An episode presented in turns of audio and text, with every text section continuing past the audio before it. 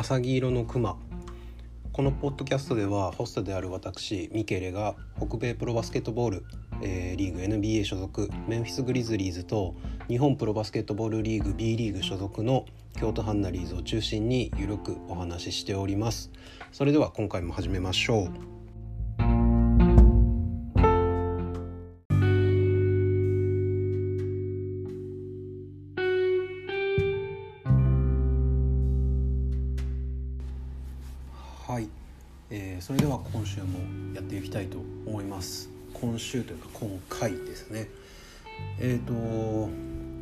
早くもですね、えー、今見てたら最初の1回目が4月の、えー、2日なんかに投稿がされておりましたので、えー、早くもですね半年経ちました。で、えー、これがですね30回目の更新となります、えー、早いもんですね。半年4週。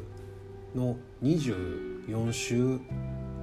から5週ぐらいですかねまあちょっと過ぎてるのでやってですね、えー、まあ週1回以上の頻度で更新できてるというふうな計算でおそらく間違ってないと思います。えー、まあこうやってね何かしら更新できる話題があるっていうのはすごく嬉しいことなので今後もね、まあ、少ないリスナーさんではあるとは思いますが、えー、皆さんのまあ、少しでもねあの暇つぶしに使っていただければなというところもありますので、えー、引き続き、えー、まあ聞いていただければなというふうに思います。はい、でまあ今週はね、えー、ついについにですね、えー、ホームで、えー、京都ハンナリーズ、えー、開幕いたしました、えー、まずね、えーまあ、こういう状況で、え、緊急事態宣言自体も明けたのもありますけれども、え、無事ホームの開幕にですね、え、尽力いただきましたチームのスタッフの方、え、そして例年通りですね、え、シニアボランティアそしてボランティアの方に支えられて、え、ハンナリーズは運営をしておりますのでですね、え、本当に本当に感謝の気持ちで、え、いっぱいというところがですねまず第1個かなというふうに、えー、強く感じました。でゲームの内容をね話する前に、えーとまあ、実際にこう皆さんも、えー現地でね見た方、えー、バスケットライブを通じて見た方えっ、ー、とあとは何ですか？J スポーツか？とかなんかいろいろ何かしらメディア媒体を通してですね、えー、ご覧になった方いらっしゃるかと思いますけれども、えー、実際僕もですねゲーム1はえっ、ー、と現地で観戦いたしましてゲーム2はちょっと用用事もあったのでですね、えー、家でバスケットライブの方で見たという風な形なんですが、えーと、大幅にですね演出が、えー、変わっておりました。えーとですね、まずまず、えーまあ、一つずつは試合が始まるまでの順を追っていければなと思うんですが、えー、まずですね、えー、僕自身はそんなに早く行くつもりはなかったので、えー、この機会を逃してしまったんですが、えっとまあ、チアさんですねハニヤリンのお迎えがですね、えっと、先行入場と一般入場の、えー、あと15分から20分間ぐらいえー、行われるというところでですね、えーと、去年はまあこういうコロナがね結構うるさかった、えー、状況の中での開催ということもあったので、えーと、見送る形になってたとは思うんですが今年はですね、えーと、そちらも、えーとまあ、復活というところで、えーとまあ、非常に嬉しいなというふうな、えー、思い反面えっとまあ、良識が問われるというふうなところも一つかなというふうに考えてます。まあ、普通にねあのマスクして、えー、しっかりと距離を保ってですね、えー、まあないとは思いますがあの過度なね触れ合いをしなければ、えー、シーズン終了まで、えー、こういったことやっていただけるのかなというふうに思いますので、えーとまあ、これはね非常に嬉しいなと思います。で、えー、くぐ入場しますとですねえっとグッズ売り場に関しては、えー、広さ自体はおそらく前までと変わってないんですが、えっと、見見栄えというかがかなり良、えー、くなった気がしますあとスペースが非常になんか広くなった気がするなというふうに感じましたどうしてもね、あの、体育館の構造上あそこしか多分そのグッズ販売に使えないということもあってえっと結構狭いなっていう風なイメージもあるんですけどあのなんかねそこがすごくすっきりしたなという風に見てて思いました。なんかこうデザイングッズのデザインとかもいろいろあの考えられて面白い商品とかもあったりしたのでまあそれもいいなと思って見てました、えー、ただですね、えー、今現在、えー、ハンナリーズのまあいわゆるプレイヤーとあとハンニャリンのグッズしかえー、今のところなかった気がするのでですね、まあ、今後、えー、ハンナリンのグッズなんかもおそらく、えー、出てくることでですねより、えーと、満足度っていうものは上がってくるんじゃないかなというふうに思いました。で相変わらず、えー、ファンクラブブースは同じ場所、えーと、2階の右側のところですねにあったんですが、えー、去年と違ってですねハンナリーズの選手以外に、えー、ハンナリンのですねえっ、ー、とあれは何て言えばいいんでしょうねバナーというべきなのか何なのかがですね出てきててえーとまあ、もちろんね選手と一緒にそのバナーと写真を撮るっていうのも一つなんですけれども、えー、チアさんのね、えー、ハンナリンの、まあ、ファンファンというかまあお好きな方もね、まあ、僕自身含めてですけど多いかなと思いますので、まあ、そういった方にとってねああいう風な見せ方っていうのは非常にいい試みだなというふうに思いました。実際にえー、っとまあやっぱりある程度、えー、っとズームできるカメラとかじゃないとあのしっかりこうぼやけずに顔を捉えるっていうのが難しいと思うので、えー、まあ、しかも動きがある中で写真を撮るっていうのも結構難しいものなので、えー、そういう風な方にとってねああいったこう静止してる状態のもので写真を撮れるっていうのは、えー、とてもいい試みだなという風に感じました。はいで、えーと、実際に僕は1階のですね、えー、メイン側のちょうど真ん中の3列目ぐらいのところで見てたんですがえっとですねうんとすごくあの、ツイッターでね、えーと、公式の方が、えー、ツイートされてたんですが、えっと、黒でなんか色を統一しましたみたいなのが、えー、出てたんですがあれがねなんか大したことじゃないかなと思って最初、えー、行ったんですけどすごくなんかね締まった雰囲気に見えて、えー、いいなと思いましてですね非常に小さな工夫かなと思ったんですけどにしてはかなり大きななんか効果を得てたなというふうに感じてます。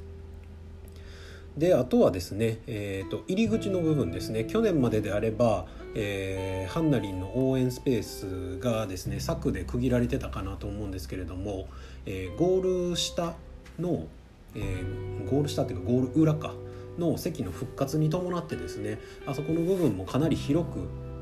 えーと、場所が取られてたのは、えー、動線の良さっていうところを考えると良かったのかなというふうに思います。ただちょっとね、えー、いかんせんこうハンナリンを取りたい方にしてはですね少し、えー、取りにくくなったような気がします。1階からでもあおそらく2階からであればね、あのー、そんな問題ないかなと思うんですけどちょっと遠くなったというか遠いなっていう風な気がしました。なのでまあこうこれからねハンナリーズの試合をこう観戦をお考えの方とかは、えっと、もしチアさんを見たいということであればできるだけ、えー、っとメイン側の、えー、っと各ゴール両サイド側のゴールに近い方の、えー、上の方の席をね、えー、取ることをお勧めします多分それであれば、えーと左にいわゆるホーム側に座ればハンナリンが左手に見えて、えー、選手が前に見えてっていう風な構図にもなると思うので、まあ、そういった風なね、えー、席の考え方もちょっと変わるかなというふうに思います。でえっ、とまあ少しこれはまあ残念だったことっていう部分にはなるんですけれども、えーと、オープニングパフォーマンスがですね今年は、えー、どうやらないようです。えーと、試合の前日になっても何もアナウンスがなかったので一応ねあの公式さんに、えー、あなんていうんですかねあのアットマークつける形でリツイートしてみたんですが、えー、何の返事もなかったんでないのかなと思って行ってみてで僕5時頃4時半ぐらいかな4時半から5時の間ぐらいに入ったんですけど、えーと、その前にもどうやらこうツイートを遡ってみると何もなかったということだったので今年はないのかなというふうに思いました。ないのはねなんかやっぱり、えーと、ともちろん、まあ、バスケを見に来てるっていう風な前提はあるとは思うんですけどあのまあ少なからず僕みたいなね変な、まあ、変な人っていう言い方は自分でも良くないと思うんですけどあのバスケとプラスチアさんを見に来てる人間。まあ、変な人って言ったらこうチアさんを見に来てる人に大変申し訳ないんであのちょっと前言撤回しとくんですけど、まあ、そういう何て言うんですかねあのチアさん込みで楽しみに来てる人とかっていうのが非常にこうなんか楽しみにくくなったのかなっていう風な気がしてます。特にねゲーム1あのオープニングもなし前半のオフィシャルタイムアウトも何もなしハーフタイムも何もなし、えー、後半にちょこちょこ、えー、パフォーマンスが見れたかなっていうぐらいでなんかまあ、その時今日あ今日というか今回に関してはちょっと、あの、実際にね自分の彼女を連れて行ってたんですけど、えー、彼女もね、えー、同様に僕と一緒でですねハンナリンの、えー、美里さんがすごく好きで。あの試合終わってからね、えーと、彼女は全然バスケをやってた経験者でも何でもないんですけど、あのもうちょっとこうやっぱ見たかったなっていう風な声もね上がったのでまあ、実際にこれがどんだけこう見に来てる方全員が思ってるかっていうのは分かんないですけどまあこうライト層バスケを見に来てなんかこう他のコンテンツバスケ以外の何かしらのコンテンツで、えーと、来たいと思えるようなね、えー、環境づくりっていうのも一つかなと思うので、えー日曜日の試合はねハーフタイムではパフォーマンスがあったそうなんで。まあ、これからいろいろ作り上げていくのかなっていう部分ではあると思うんですけど、えー、僕ももう少し、えー、ハンナリのパフォーマンスは見たかったなというところがあったので、えー、まあまあまああんまりネガティブな発言はしたくないもののですね、えー、そこに関しては僕はちょっと今年のマイナスポイントかなというふうに、えー、スタートダッシュは見て感じました。ただえー、っと現地で NBA を見たことがある方が、えー、いらっしゃれば分かると思うんですけれどもこう何て言うんですかねえー、っとライトのこう照明のライティングの仕方とか、えーと曲のチョイスとかなんかそういうのがすごくあの NBA っぽくなったなっていうのをすごく感じました。あのなんかね、えーと、結局そのうん何ですか？あの1日目にも入ってたんですけど「あのステップアップって書いたあの初心表明書みたいなの入ってたんですけどあん中に、まあ、ハンナリーズも新 B1 リーグに上がるためにうんぬんかんぬんみたいなの書いてあったんですけどえっ、ー、とまあ多分そのためのうんまあ第一歩として、えー、今年はいろいろこう変えていくのかなと思ってるんですがこれはすごく個人的な、えー、意見になってしまうんですが、うんと、無理やりねあのそんな新しい B1 のところにぶち込んであの今までのねあの何て言うんですからしさみたいなところを失うのであれば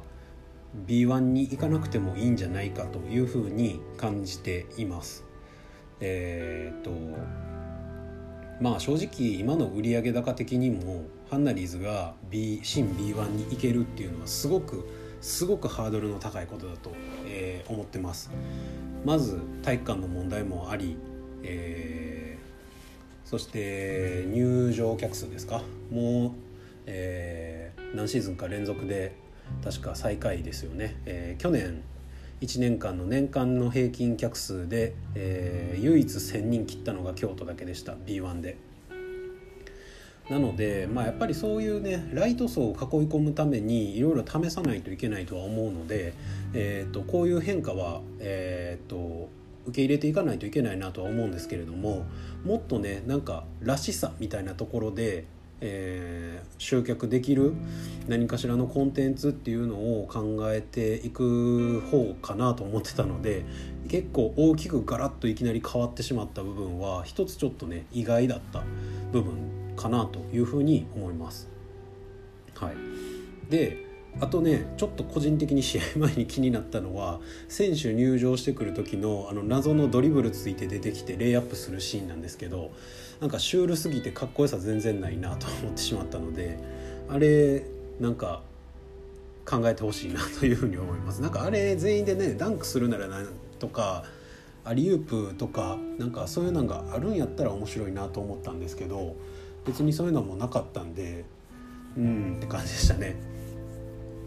はい。でまあそんな感じでですね試合は、えー、無事ゲーム1はですね、えー、1点差のゲームにはなりましたが6867で、えー、ホーム開幕戦を無事勝利で、えー、収める迎えるちょっと日本語が不自由なんですけれども、えー、ことができました。えー、っと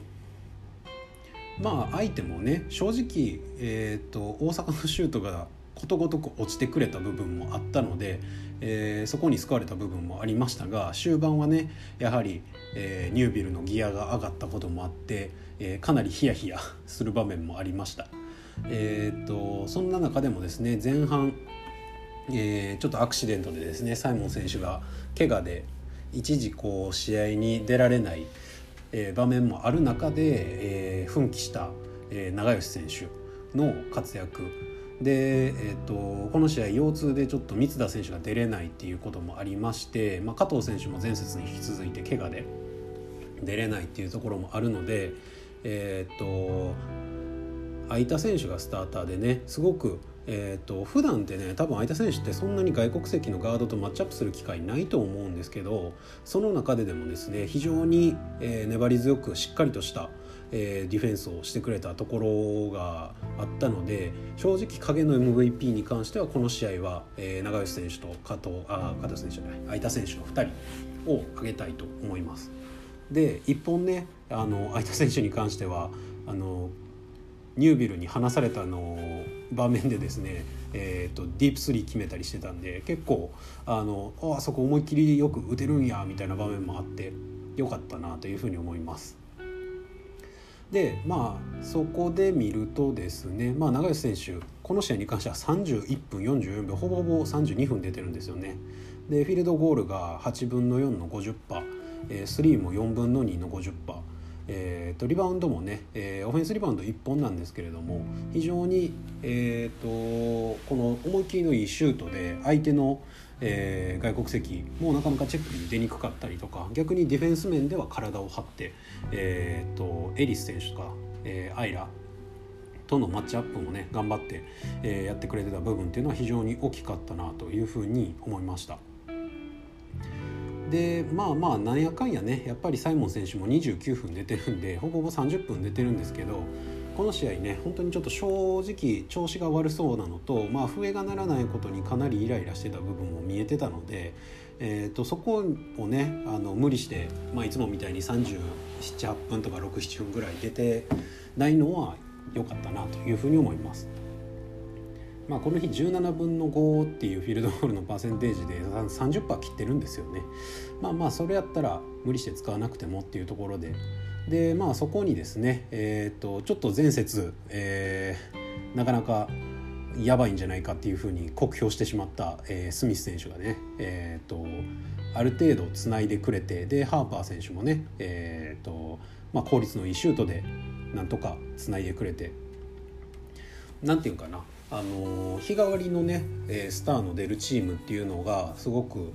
あのいいチームかなというふうに思うので実際に、えー、僕がね去年去年でか、まあ、ずっと応援してる NBA のグリズリーズも、まあ、ここ最近若手中心にはなるので、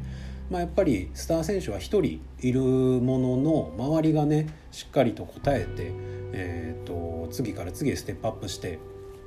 えーまあ、輝く試合があるというふうなのもいいなと思います。でまあまあ長吉空いたこの辺が、えー、いいかなというところだったんですけれどもまあやっぱりねえっ、ー、と鈴木選手がもう今、まあ、京都のうん、まあ、ハートソウルに今年はなるのかなというふうに思ってます。ディフェンスでもね、えー、強気に前からプレッシャーをかけて、えーとまあ、実際にえー、ゲーム1の後のインタビューでも言ってたんですけど最前線で自分が、えー、プレッシャーをかけることによって後ろにいる選手たちにこうエナジーを送ることをすごく大事にしてるというふうなコメントもあったので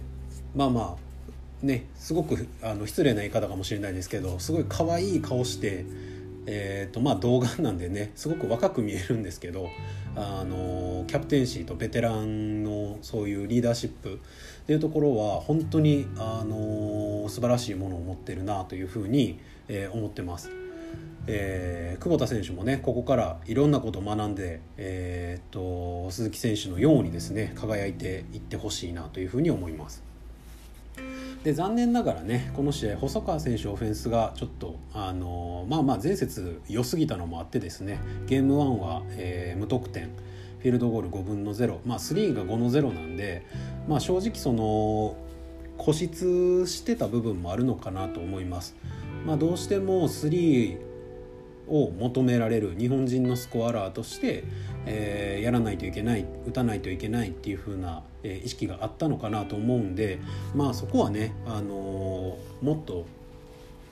ドライブもいいもの持ってるんでね、えーと、切り込んでやってくれたりとかっていうのも一つかなというふうに思います。まあとりあえずねでももう怪我人が戻ってくるのがまず第一かなというふうに思います。加藤選手が怪我、えー、三田選手も怪我内田選手もベンチ入りしてアップはしてるんで出れるとは思うんですけど、えーとまあ、出ないのと、まあ、内海選手も、まあ、ベテランなんで、まあ、出れる準備はしてるんでしょうけど、まあ、まあ今のところ出る機会なく。で秋山選手はまだ、えーと、コンディション調整かなんとかっつってチームに帯同してないっていうふうにも出てるのでここちょっと不安だなっていうふうに感じてます。やっぱりあの前からねあんだけガシガシいくようなあのディフェンスをやってるんで足にくる部分も多いんでもっとこうねウイングの選手替えが利かないとしんどいなというふうに見てて思ってます。はい。でまあゲーム2はねあのー、逆に1点差で、えー、落とすというふうな形になってしまいましてですね。まあまあえっ、とまあゲーム展開としてはね、えー、リードしたものの最後ひっくり返されて負けるという風な形になったんですが、ね、どうしてもやっぱ最後のあの鈴木選手のフリースローが決まってればっていう風な印象がすごく強いかなと思うんですけど、まあ、去年からね正直ずっとフリースローは苦手課題のチームかと思ってます。まあ、終盤にかけてですねやっぱりフリースローが去年も決まらずに負ける試合もあったので、えーとまあ、そこはね正直まあまあシュートなんか水もんなんていう言い方もするんですけどまあそんなとこは仕方ないというところなんですが正直にこのゲームの敗戦原因を見るとですね、えー、相手に19個もオフェンスリバウンドを取られてる、えー、実際京都7本しか取れてない、えーと、単純計算でオフェンスリバウンド1本取ることでですね、えー、12ポゼッションは確実に、えー、多くオフェンス機会を与えてしまってる。計算になると思うんですよ。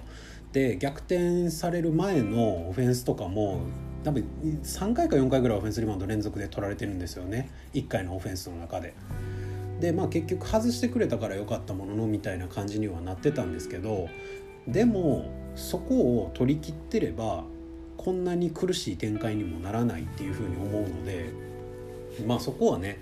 まあ、やっぱ大阪のそういうハングリーさみたいな気持ちの強さが、まあ、出た結果かなというふうに、えー、感じています。えーと、フリースローもね、えーと、9分の5で京都、えー、14分の10で大阪って感じででましてね大阪なんてえっ、ー、と3を26分の7ってもう全然調子悪い状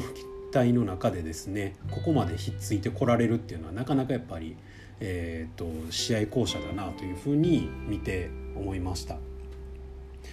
うんもっとね実際にこう勝って勝ちきってほしいなっていうところは強く感じるゲーム2だったなというふうに思いますまあでもその中でもねたくさん収穫はあってこの試合はえっ、ー、とスミス選手がねえっ、とプットバンクやらほぼほぼのダンクブロックやら、えー、3も3分の3で決めたりとかえー、としっかりね B1 でもできるっていうところを見せてくれたのは大きかったなというふうに思います。取れなくてもいいからこう突っ込んでしっかりとオフェンスリバウンドに絡むっていうとか、えー、ブロックに行くっていう姿勢言い方悪いですけどあんだけアホみたいにぴょんぴょんぴょんぴょん飛んでくれたら相手のオフェンスもやりにくいと思うんですよね。まあ、そういうところもあって、えーとサイズ的にえ、サイズの部分と動きの部分見てると23番かなっていう風な感じに見えるので、えーとまあ、これからねその、まあ、大阪新潟今までのに関しては、まあ、そんな、まあ、言い方失礼なんですけど上位に思いっきり食い込んでくるようなチームではないかなというふうに思うので、えー、今後ねそういうトップクラスの外国籍がいるチームと当たる時に、まあ、どういうふうにえーと、彼が活躍してくれるかっていうのは非常に見ものだなというふうに感じています。はい、で、えー、次節はですねホームで、えー、滋賀レイクスターズとですね、えーと、今年最初の刑事ダービーが、えー、開催されます。で、えーと今月はそれが最後のホームの試合になりますと。で、えー、ハロウィンですね、えー、ハロウィンイベントがございます滋賀はね、えーと、非常に今年は調子がいいというのを聞いております試合はごめんなさいちゃんと見れてないのであれなんですけれどもえっ、ー、と結構ねえっ、ー、とゲ先週この第1節かなの試合を見たんですけれどもえっ、ー、と外国籍がなかなかえ、っとクオリティ下がったかなと思ってたんですけど遜色ないぐらい、えー、素晴らしい外国籍が、えー、入ってきたなというふうに、えー、思ってます。まあ、オマラ選手はね B2 でも実績を残してで、えーとまあ、B3 のから静岡から来たガドソン選手はうんと、まあ、サイズのないマブンがサイズがなくてもうちょっと不器用にしたマ文化かななんかそんな感じのイメージを持ってますでえー、っと一番気をつけたいのがオビソコ選手。めちゃめちゃいい選手ですね。もうなんかリムランの鬼みたいな感じでですね、えー、リバウンド取ってからすごい勢いで突進してくるんであれ止めるの結構今日苦戦するんちゃうかなっていうふうに思います。えーと、サイモンもねそんなに走れるタイプじゃないので、えーと、そこをどんだけ止めれるかとあと新潟の時にも苦労した、えーと、アジア特別枠がいるんですよね滋賀にも。でしかもなんならあのパラスよりも下手したらレベルの高い、えー、ラベナお兄ちゃんがいるんで、えー、しっかりねそこどんだけ、えーとまあ、おそらく細川選手調子が良ければ三田選手でまあ空いた選手この辺がマッチアップすることになるかなと思うのでもっとね、えー、っとしっかりとディフェンスから入って、えー、リバウンドをしっかり抑えればですね、えーと、勝てる試合だとは思いますので、えーと、とこれもね一つまた期待してみたいなというふうに思います。はいまあ、っていう形でですね、えー、今週の配信今回の配信は終了したいと思います今回はあ今回だから今週の第3節に関しては僕は土曜日はね、えーと、ちょっと知り合いというか友達というかと、えー、大阪に、えーと、島根と大阪の試合を見に行きましてですね日曜日のゲーム2を、えー、ホーム滋賀戦を見に行く予定でございます、えー、まあね僕なんかのこと気づかないと思うので、えー、もしねなんかあのこんな話をしてほしいとかがあればですね、えー、ぜひ、まあ、DM でも、えー、リプでも何でもいいですし、えー、一応昨日ですね Gmail のアカウントを作りました。えっ、となのでそっちの方にですね、えー、ご意見ご感想 G メールにいただければ、えー、そちらもぜひ参考にさせていただきますので、えー、さぎくま808 at gmail.com sagikuma あとああとじゃない808 at gmail.com です。えー、まあさぎくまはこのポッドキャストの、えー、ハッシュタグと808はですね、えメンフィスの電話番号の局番になっておりますので、えー、皆さんよろしければそちらの方にご感想なんかもいただければ幸いです、えー、それではですね今回の配信は終了したいと思います See you guys in the next one. Bye bye.